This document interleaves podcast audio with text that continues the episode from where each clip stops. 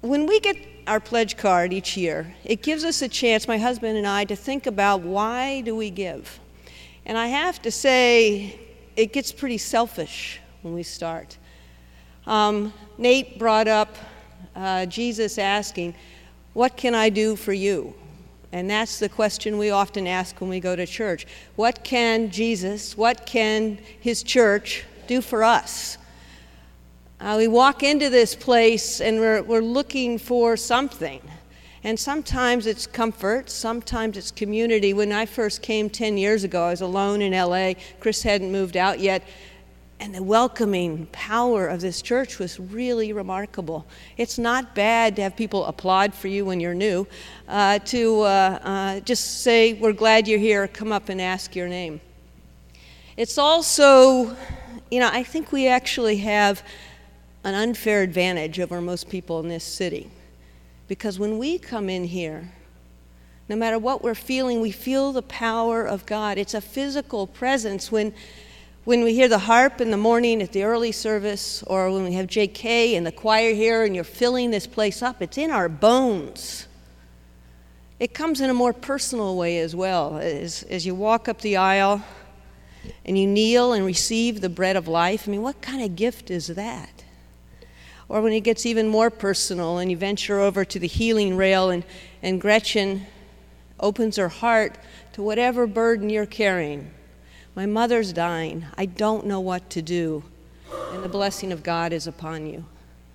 When Deacon Katie comes and sits at the end of your hospital bed, when you're not sure how much longer this is going to go on, she's there. When Nate shows up and gives a sermon that touches your heart, God is there. So we come here for very personal, very selfish reasons. But the question comes then is there more than our own is there mo- more than our own needs here? And the answer is yes, there's the world's needs. And because we're part of this church, because we're part of this community, we're part of something bigger than any one of us. And we're able to accomplish things we never imagined. When we feel the despair and the hate in the world, we can join with each other. We can join with St. A's as we're helping homeless youth. We can help, we can join with the diocese when we're marching together in the Gay Pride Parade. We can join with the Episcopal Church and all the other churches and the synagogues and fight the hate that we see out there. You got to keep in mind this idea of leading in faith.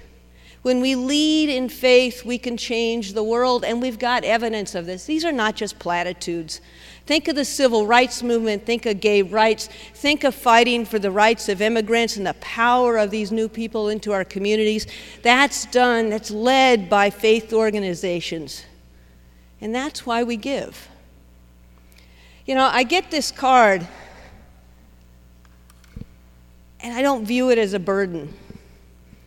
I view it as a chance for hope. I view it as I fill out my address, as I write the amount I'm going to give, or that Chris and I are going to give.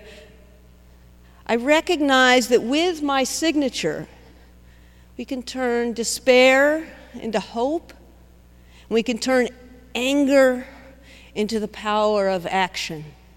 And we can do this because we're part of this church, of this community.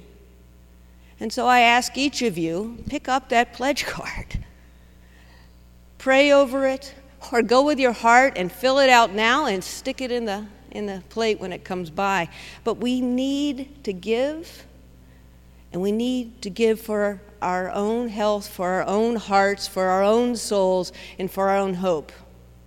So join me and sign that card. Thank you.